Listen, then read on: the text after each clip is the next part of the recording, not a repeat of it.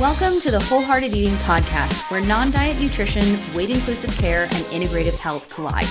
We're your hosts, Dana Montes and Christina Hoyt, licensed integrative clinical nutritionists and body image coaches. And we believe you deserve to have a joyful relationship with food in your body, even if you have a chronic health condition or symptoms that just won't quit. On this show, together and with our guests, we're bringing the real talk, no BS vibe with tangible tools to help you pursue health and wellness without obsession or restriction. Remember our disclaimer this podcast is meant for general information purposes only and should not be taken as a substitute for medical advice, diagnosis, or treatment. Hey, friends, and welcome back to the Wholehearted Eating Podcast. Dana here today, and I am joined by Meg and Peggy Curry, the mother daughter duo behind Curry Girls Kitchen. On today's episode, we're talking about food fear mongering in the functional medicine community and Peggy's new book, Damn Good Gluten Free. We also talk about the uh, slightly controversial opinion on the question of is gluten free for everyone, and about how food can be a love language even if you have food allergies or intolerances. So, a little bit of a background on our friendship that we kind of mentioned later in the episode, but ran out of time to talk about.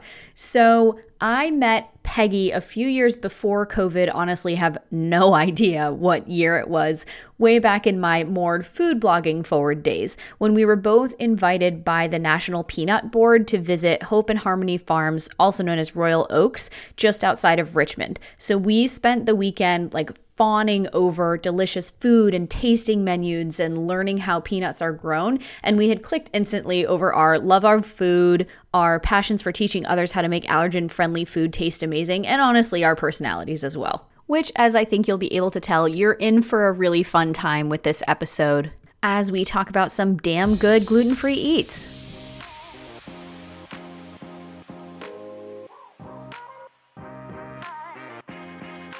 Here's where I want to start in in lieu of, you know, just going into like robotic introductions and stuff. So, one of the first things that you guys talk about in the book is food is my love language. Right? So, I want to use that as kind of a jumping off point to introduce yourselves and tell us about your story that led you to where we are here today.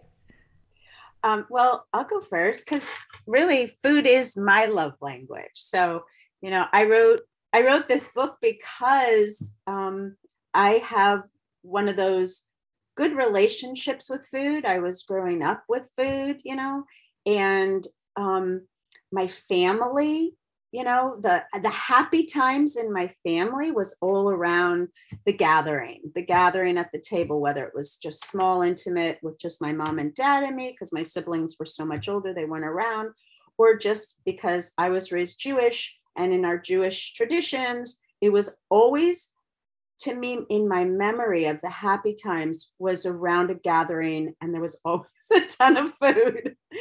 And the food was always delicious. And i don't know it just you know when you're growing up there's so many emotional waves and roller coasters. And in my family there were. And so for me it was like um those were the happy times. And that's what i remembered so then when you fast forward and i've been in relationship with my husband for 50 years and the time that we would gather around his family's kitchen table now there were six kids two parents around this tiny little kitchen table more happiness eluded. You know it was like it was like oozing. I'm like oh, i want this because we've been we were together since we're 15 and it was a really challenging time in my life. So again it was around the food and the table that brought me joy. And and then as we got older and we started our own family it was like oh there's that little kitchen table nook and bringing together family. And to me it solidified the importance of gathering and eating together and having conversations. And there was it was joyful experiences and i wanted to emanate that. And that's pretty much what we did. It became a priority in my life that I wanted to nourish my kids and feed my kids, our kids, and my husband and myself. And so that's why I say food is my love language. I always love it because it's so interesting hearing my mom's ex- like expression of food is love and all of that and then for me I love food. I think I work in food because I always say I love to eat. So that's why I like cook for people and stuff like that. But for me, it was the opposite. I know food is my mom's love language, but for me as a young child that had severe allergies, was chronically sick, food made me feel really bad. And I associated that then as I'm bad. What's wrong with me if everyone's feeling so joyous and it's always like, oh, Megan can't have that. Oh, can't is is it okay? Or oh, we brought something special for Megan. Like I was always being treated differently, especially surrounding food. And I hated it. Like I absolutely hated it. And so from a young child, I always had really disordered eating patterns. I was always having stuff eliminated from me.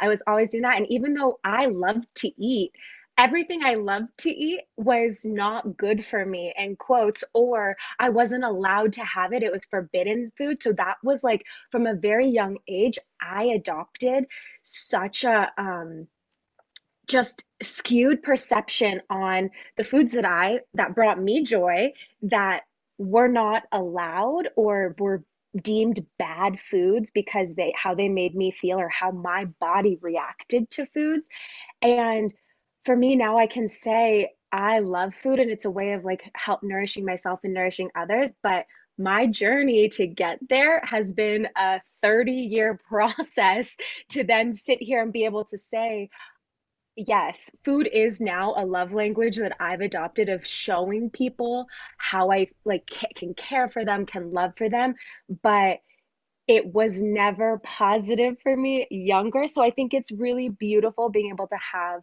both my mom and I because my story played into such a huge part of what this cookbook was. And I had the polar opposite story of my mom because all of those events and things they brought forward so much anxiety that I didn't know how to label as a young kid and just I would remove myself from the situation and just not show up because it was like or I'd hide in another room and like read books and do my own thing because I didn't want to have that focus on me so I think it's so beautiful, like as any relationship, especially as a mother daughter, and especially people with food. It's so personal, it's so celebratory, it's all these amazing things, but can also be so challenging and so difficult and such a source of pain that um, on every level emotional, physical, all of it that it's so wonderful that we get to come together and share our stories and how it can really support everybody else, no matter what your dietary restriction is, what your emotional relationship to food is, and all of it. So it's really, it's, this book is something that's been so awesome and how we can get to where we both are now. Yeah, I love it. And you know, like thank you for sharing both of your stories. I mean, we love this, right?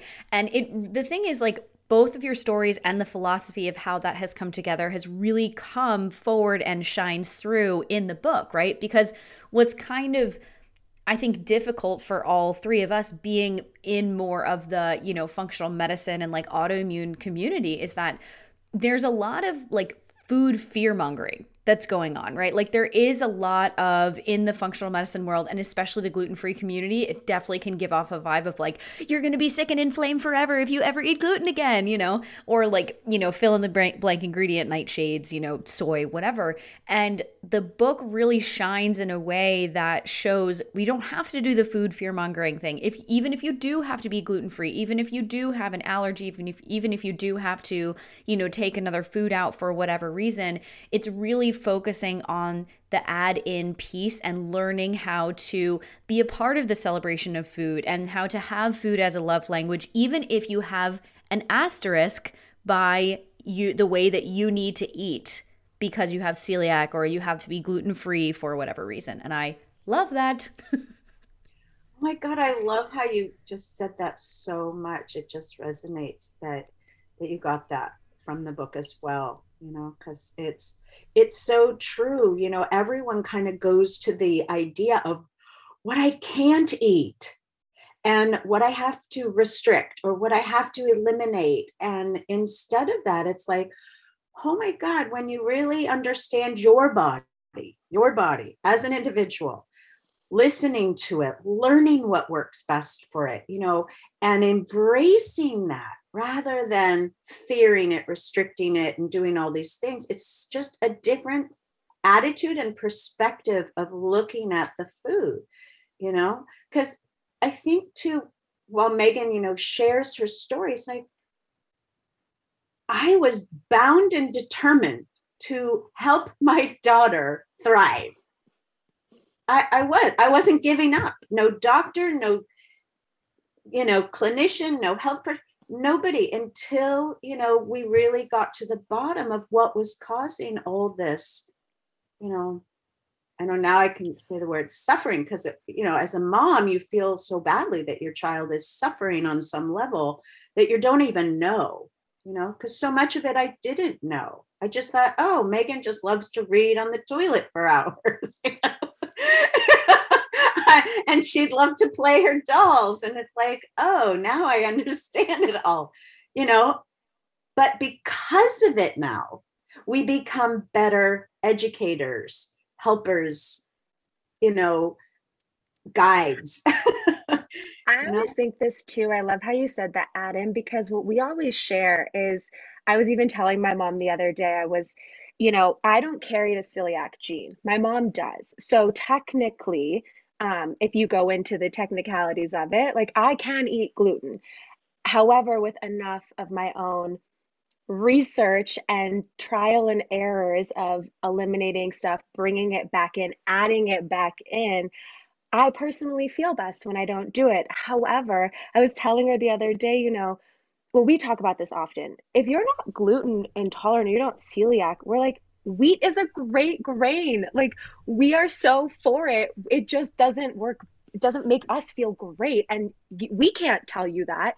You have to determine that. But so many people are so disconnected from the feeling or just the awareness of how they feel after they eat, or because it can be a day later or whatever. They just they don't have the understanding and because you have all these experts that are like this is the way it needs to be and all this but we truly are the own experts of our body. We are the ones that are feeling it. We are that. So that's kind of where this is. And i even think like you know even to this day like i went to this restaurant the other week and it was an italian restaurant. And i told my mom i had my functional doctor tell me after doing all this blood testing and everything and looking at my gut and all of the the food panels like I've done countless of them. He's like you're not gluten intolerant. You can eat gluten. And I was like well I don't eat it so it's not going to show up on this test however I was like I'm curious I haven't consciously consumed gluten in probably 15 years and I went to this amazing Italian restaurant that had zero gluten free options for anything. So I was like, I'm just going to try and see how I feel. Like, how else will I know? And I did.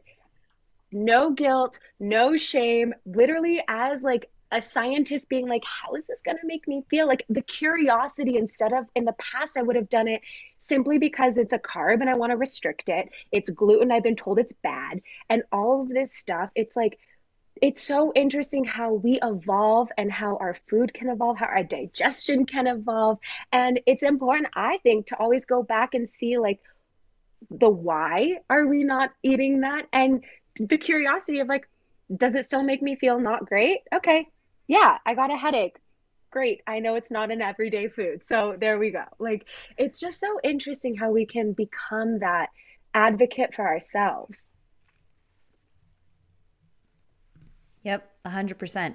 And, you know, going back to the when people don't either know how to listen to their body signals or they've been really out of touch with their body signals for a long time, it's only natural that we would kind of outsource, well, how do I do this thing, you know? And then if you've had the experience of going to traditional Western medicine, it's like, well, they're telling me my labs are fine, but I don't feel fine, you know? And then you go to functional medicine and they're like, okay, well, gluten's the devil and sugar's the devil and blah, blah, blah. It's very you know, very similar to diet and fitness culture. It's a very kind of perfectionist, all or nothing mentality. And there is no gray there. And there's no, like you were saying, there's no permission saying, like, well, maybe we try taking this out for a while, but let's make sure we bring it back in and experiment with it because, again, like you were saying before, nobody knows your body better than you. No matter what kind of level of, you know, doctorate they have or PhD or any of these, you know, the many fields of research or whatever, they still don't know what it's like to live in your body. So they, there's no way that they can guarantee, unless you've been diagnosed with autoimmune disease or a food allergy or something, Otherwise, there's no way that they can guarantee that you're going to have a reaction to that food or the degree of the reaction to that food. And even if you do, like you mentioned, Meg, it's like, okay, well, then even if I do have a reaction, what is the place that I want this to be in my life, right? A headache, if it's not, you know, a migraine debilitating, have to be in a dark room with the lights out, is not that bad in the great grand scheme of things, right? So if you're traveling, it's like, woo, we are in Italy. I normally eat gluten free when I'm at home, but this is probably a great place to experiment and say, like, yeah, let's do this. No guilt, no shame, no food fear mongering or anything, and just learn how you can make that a more sustainable place in your life. Oh my God, yes. But I want to go back to what you were talking about with the doctors. I find that our society, they they give up their power they sit in a doctor's room and think they're the almighty God that's telling them they're practicing. That's why it's practicing medicine. You know, whether whether it's a functional medicine doctor, a regular doctor, or whatever, it's still bottom line is you've got to take your power back. What you're saying, you know, it, there's no magic pill. There's no magic, you know, anything other than you taking the time to really, you know, get to know your body I think so much of it comes back to developing awareness. I say awareness of like how you feel, where these emotions are coming from, because it is so emotional and everything is so um we want it to be easy. We want it to be seamless. You want to feel everyone wants to feel good you know? And what i've learned and just i've really gone into like the energetics behind it and the really like the more therapeutic healing behind it. And let's get behind the root cause of why do you even have these beliefs in the first place around this? Um, because so much is tied to emotions. And what we've learned is that stress is the worst thing that if you're like you can eat all of the donuts in the world if you and if you believe they're doing your body good they're doing your body good. Like you're not going to have reactions to it you know? I mean now like that's take that with a grain of salt. But it's like when you have stress so much stress around the food or you have all these you don't you you're not aware of your emotions or the feelings before you go to eat before you even go into the refrigerator to snack as you're driving by this stuff it's like i think what we found is like just learning to listen to your body's cues, your emotional cues, all the other things that are going to help you to then decide for yourself what it is that works for you, you know? And I think that's what the book is so beautiful is that it's it really gives you all of the options based off of what you would need to know and that's kind of like our practice and what we do with what I do with my clients what we do with like whatever we teach you know it's like that's such a key point of helping us guide you back to yourself to figure out how to even listen because we've tuned it out for so long because a lot of people are like i'm sick of listening to myself i'm sick of what i hear i don't want to hear it. And we're like no let's like go back and like why do you have those feelings? Why do we feel this way? Let's like rebuild that beautiful connection because truly i mean you think back to it like doctors are relatively new. Like we used to have to kind of do trial and error for ourselves. And so our bodies want to heal. Our bodies want to, like, we know all of those cravings and things. It's typically like if you look at the mac- macro or micronutrients of these foods, like we're drawn to it for a reason. Yeah. Yeah. So, okay, I want to definitely want to dive deeper into emotions and stuff. So, let's think back to prior the revelations about like oh my god i have all these you know things that are going on symptom wise and we can figure out we can use food to help with that. Let's talk about the on the one hand relief and also the grief that can come with a diagnosis of needing to be gluten free because we've all been there. Do you remember in the book i'm like it's like can i swear? Yeah. Oh my god. Like what the fuck am i going to eat what am I going to drink when I go to the bar? No fucking beer. I can't have pizza. I can't have all that comfort food, my pasta, my my treats, my pastries, my croissants. For God's sakes, it's like you do. It is a grieving process. And I think I put it in bold in the book. It was like you grieve this idea, because it really is an idea of what you no longer are going to get to eat. And I think, like, I think for what Megan is talking about, this emotional connection. I mean, go back to when I was talking about, you know, what were the emotions that I wanted so badly as a child to feel because I wanted to feel happy. And then you fast forward, and here at 19, I have severe panic disorder. And I can't feel happy. I can't, I can't feel in my body, you know, it's all these different things. And so it's that emotional, you know, all I want is to be happy and healthy, you know? And I was going to do whatever it took to get to that right but it it i think for me i never connected to the food until thankfully megan you know we get her all tested and we're tested and you know yes i did all kinds of things to help my anxiety disorder and severe panic disorder but it really i think crossed the threshold when I was finally putting in my body what my body wanted and needed, that it leveled everything out. And I got to that place of truly being happy and healthy for myself. But it was me. I did the investigation because everything that the doctors, the pills, and everything uh, did not work, you know? So I think there is such a huge piece of the emotion and food because the other thing that we always say is food is love well megan often reminds me is that well but it's not love for everybody I think that's it too. You know, I think about for mine, it's like at some point when you get a diagnosis like that, you're like, okay, there's relief. You feel relief because you're like, okay, I have an answer for something I've been curious about. And there's been this huge question mark for so long. But then it does, it comes into this like remorse and this like grief and guilt uh, or all these things of like, okay, so for these past 15 years of my life, I've been poisoning myself. Okay. And then now I'm like, this is something that back then in 2005, it was like, how do I even describe this to people? I'm a, I now can't have like the glue to our American diet. Like I can't have bread. I can't have pastas. I can't have pizzas. I can't have bagels.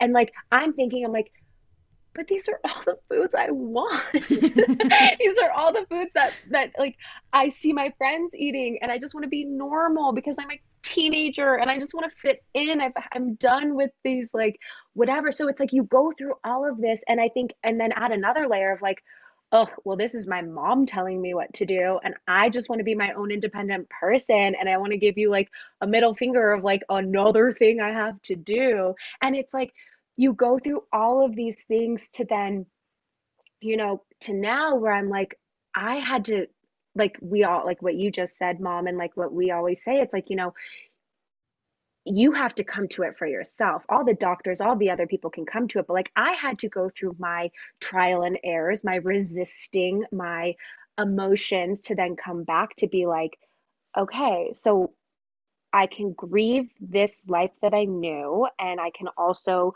be grateful for having an answer, but also like being flexible with myself as I'm processing these emotions and as I'm adopting what for us was a new lifestyle. This isn't a diet. This is a way of like living. If I want to live a long life and I know I have genetic predispositions to certain degenerative diseases and stuff like that that I know are linked to certain things. Like I have to make that decision for myself. A doctor can't tell me that. I can't do that. And instead of viewing it as a like life sentence, I can look at it as a gratitude that now I get to choose how I want to live my life and how I want the rest of my life to look with this huge potential or uncertainty now that we've know more about like epigenetics and things like that that we can change um, our genes based on what we how we consume and what we do and that also means sleep everything else you know? So it's really wonderful being able to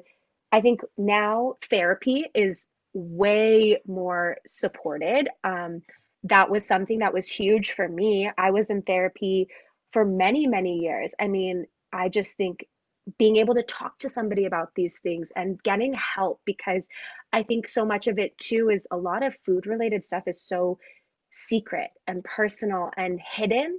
Um, and I always say the the biggest help for me of um, coming out of my eating disorder and really like putting a name to it and not having it be in the secrecy was talking about it. And that was a huge thing too of like releasing the shame because so much shame is around that.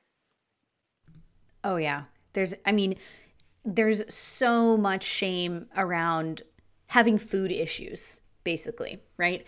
And then there's also a lot of shame if you're in the, you know, any of the food allergy communities or the functional medicine community and you're like, but I but I don't want to do this 100% anymore. There's a lot of shame around that too because it's kind of like what are you not grateful that you have this amazing tool in food and you can really control the output of, you know, your disease and everything. But again, if you're coming from any kind of background of disordered eating or an all or nothing mentality or anything, your brain naturally is going to start to rebel against that. And if one day you're like, "You know what?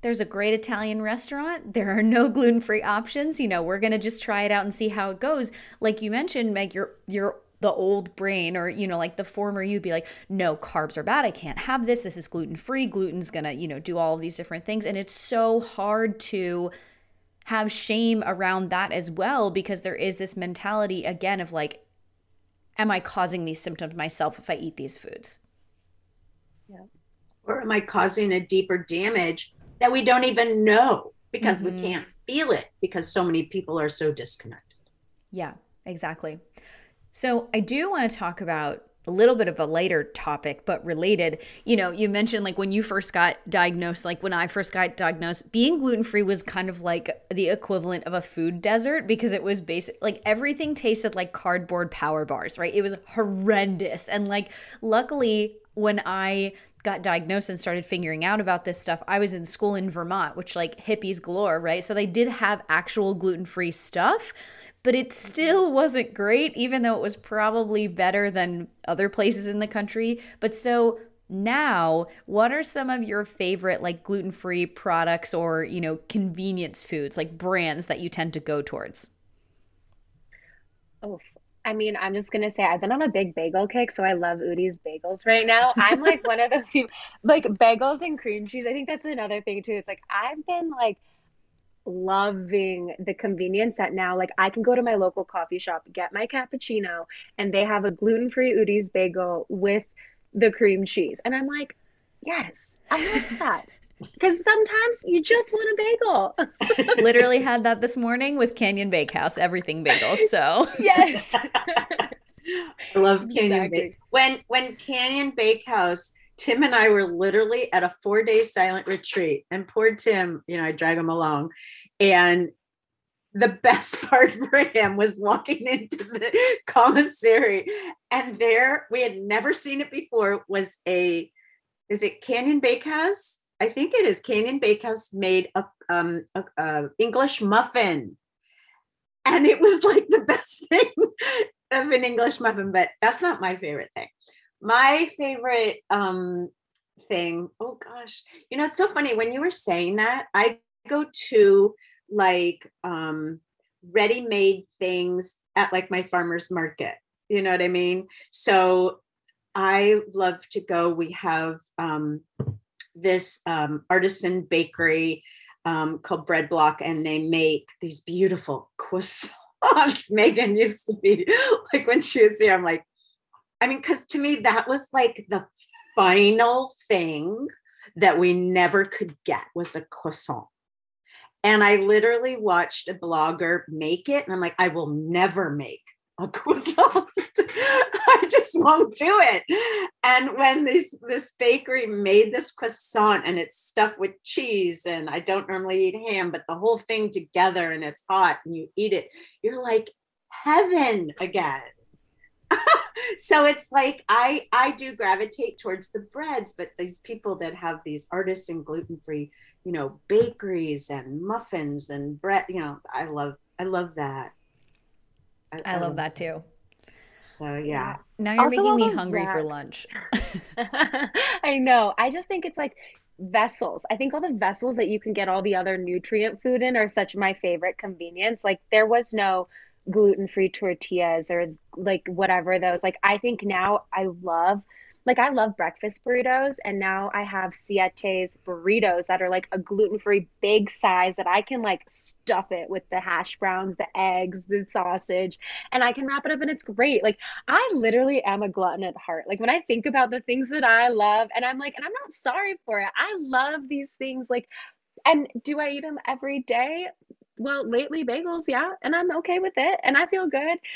Um, it's like that thing. It's like the awareness of like when I notice I'm not feeling good after certain things. Like that's just like normal. I'm like a mono eater. I used to grow up eating like plates of spinach and things like that. Like I would just like be really focused on one food. Bacon. Um, bacon, literally made myself sick off of bacon for years. and she like, was I- little. like I just is like how I am, and then I kind of I'm like okay, on to the next, and then I'm like whatever. But I think all of the like carby breads and wraps and things like there's so many amazing gluten-free brands now that make products that I don't feel without. It feels it helps me have that food and I feel I can feel good with it. Um, we love like Pamela's and uh, what uh, like Siete. Oh. I said, Well, and I'm a huge chocolate lover. I love chocolate. So I go from the gamut to like Hu's bars. Like I love Hu's, but then I love the ginger chocolate that what's that love company? Chocolove, I think. I love chocolate, but then I love just eating the nibs of enjoy life. You know, I think it's one of the best tasting chocolates. You know what I mean? So there is so many things that that we love to just incorporate. And I I love this other thing that um, I think the lady, you know, asked me too. Well, what about treats? And I'm like, hello, you know, again, I love treats you know I, I i love being able to share a treat even though the kids didn't eat dessert after dinner i always had some kind of a treat whether it was a bread whether it was you know a muffin or a cookie that i baked during you know when they come home from school but it you know it's that whole you, you don't have to live without anything today because of all the food manufacturers that have really stepped it up a notch to help us be able to make these amazing treats too. And now you really don't have to live without anything because you have a cookbook Yeah. and you can make all of your amazing gluten free things at home. I know, damn good gluten free. I mean, when my friend came up with that title, it was so awesome because it was actually the tagline.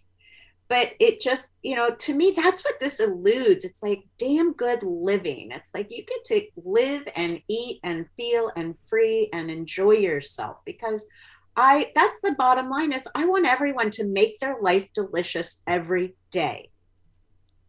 No matter what. Boom. Boom. Oh man, I love it. Okay, well, so in addition to the book, tell people all the places that they can find you book, podcast, social media, your video course, which I had totally forgotten about. And I was like, oh my God, I forgot they did that. Also, every time I see a video or an Instagram post or even in the book, the pictures of your kitchen, I'm just like, damn it. Like, when am I going to have a kitchen that's like that? Come out and visit us. We'll cook in the kitchen together. That would be so fun. It, it, it was so funny, you know, that's a 28 foot long counter because in my mind, I always, when we built the house, I wanted to teach cooking classes. And I said in 10 years when the kids were older. And 10 years later, I did and I started it. But it's interesting because my last kitchen before that was like half the size. But I've realized now size doesn't matter. I know the kitchen out here in the cabin where I live in Colorado, it's a lot smaller, but it, it's fun. And now we get to share it. That's why we, we cook in the kitchen and we share it on, like you said, all over at currygirlskitchen.com on our blog where you can find all of these recipes, the links to our YouTube channel, The Curry Girls, and on Instagram, Curry Girls Kitchen, And our Facebook. podcast. Did you Mhm. say YouTube? Yeah, we have Facebook, podcast, all of that. You yeah, our podcast is Make Life Delicious, which has been on hiatus for a while, but we have some really uh, wonderful conversations where we've d- dove deep into, you know, mother daughter dynamics, also all of this like working relationships, food, manufacturers. We've talked to so many people. So there's lots of places you can find it. Also, our course. So a lot of times they're kind of like, where do you even begin? We have our Damn Good in the Kitchen course, which you can find on currygirlskitchen.com. It's a cooking class that you can do at your own leisure. We have all these video courses recording, showing you how to make simple recipes like quick foods by getting a rotisserie chicken and how you can use it in six different meals. Like really trying to make it accessible to people that are adopting a new or lifestyle or just where to even begin with cooking, whether it's you, a friend, or somebody got a recent health diagnosis and you're trying to adopt new ways of living. We have lots of offers as well working with us one on one. So you can find us everything's on currygirlskitchen.com. And I want to say, when Megan talked about the word accessible, look, the cookbook I self published, it's beautiful book. It is expensive. So we just came out with a Kindle version. So you can now get a Kindle version, which makes me so happy, you know, because now it is truly accessible for everybody to be able to enjoy this cookbook and get all the information in it. Amazing. And you guys have a ton of really great recipes on your blog too. So if people are wondering where to get started immediately, they yes, can go there too. Exactly. Come visit. Hundreds, yes, hundreds of recipes up there that you guys can get for free and just figure it out. Yay. Well, oh my God, this has been so fun. Thank oh. you so much for coming on. Oh Thank you so much, Dana, for having us. This has been amazing. Oh, Dana, I missed you and I, I'm so grateful for this. I know. I was like, at some point, are we going to have time to talk about like how we actually met? But I guess I'll just record it afterwards. oh, I think we definitely need to share that. yeah. That was the best for me how we met. I know. I know. I, know. I, feel, I still feel like I was there too, but I wasn't. I know. Going to a peanut farm. It Hey